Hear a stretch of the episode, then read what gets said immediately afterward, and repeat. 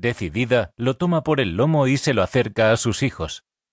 Ella es la primera que empieza comiendo un pedacito para enseñarlos. Gris y los dos barcinos comen con recelo y miran a Blacky como diciéndole Ven, hermano, come tú también. Pero Blacky se queda lejos, contemplando a la luna para no participar del festín. Oh, lo triste y solo que se sintió esa noche. Al día siguiente, Muñeira continuó con la ardua tarea de buscar comida para su prole. Muy rápida, atrapó un lagarto. El desdichado, en su afán de escapar de las garras de ella, perdió su colita. Mientras la gata se lo llevaba, la colita seguía moviéndose en el suelo, dando brinquitos como si tuviera vida. Blacky, que intranquilo había contemplado la escena, se acercó, y con mucha tristeza se dijo Oh, mi madre sigue haciendo. ¿Cambiará algún día? Se le oprimía el pecho de dolor. Su corazón desea que algún día todos los animales puedan comer juntos y tranquilos en un vergel. Es una mañana algo calurosa. A lo lejos se escuchan truenos que amenazan lluvia. Gris y los dos barcinos asustados corren para esconderse.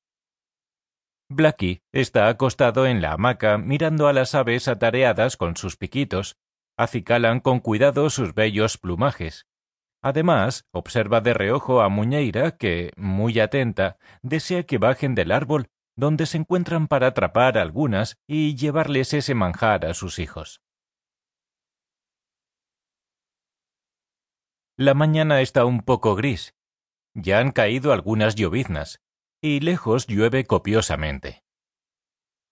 A pesar de ello, el sol irradia intensamente. Como bien se dice, agua con sol no vale un frijol. Mientras, Gris y los dos barcinos siguen escondidos, pues le tienen terror a los truenos. Uy, Muñeira sigue en su tarea de cazar para saciarles el apetito a sus hijos tan golosos. Con dolor se aleja de Blacky y le cuesta mucho, pues cuando está con él piensa dos veces antes de dejarlo solo, pero hasta ahora no pierde la esperanza de que algún día su hijo querido coma con ellos las presas que ella les trae. Ya lo ha intentado, y ha sido infructuoso, pero ella sigue perseverando en su propósito. En un momento, Blacky vio en un rincón del patio a una hermosa iguana de casi tres pies de largo.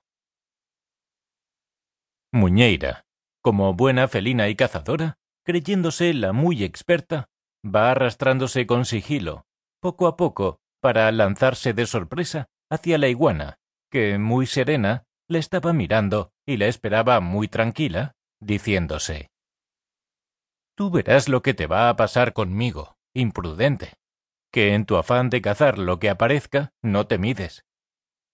Todavía recuerdo la tarde que, persiguiendo a un ratón, te subiste como una loca en el estante de las pinturas del vecino, para atrapar al roedor, y tumbaste una lata de pintura negra que, al caer, se abrió, y con tantas salpicaduras manchó a Nieves, su perra danesa que era hermosamente blanca.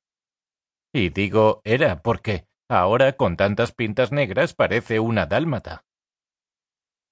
Solo le falta el pedigrí para legitimarla.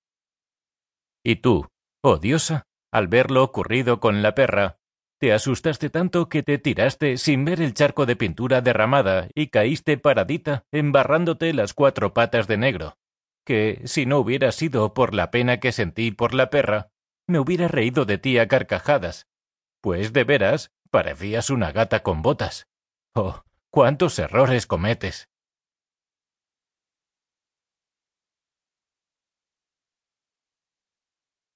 La iguana no había terminado de evocar sus recuerdos cuando Muñeira estaba sobre ella. Pero aquella solo erizó su bello lomo y con gran fuerza le dio un tremendo coletazo a la intrusa gata, que cayó a la larga y, perpleja y adolorida, se sacudió y se alejó a prisa, como diciendo ¿Qué pasó aquí? Aún veía muchas estrellitas.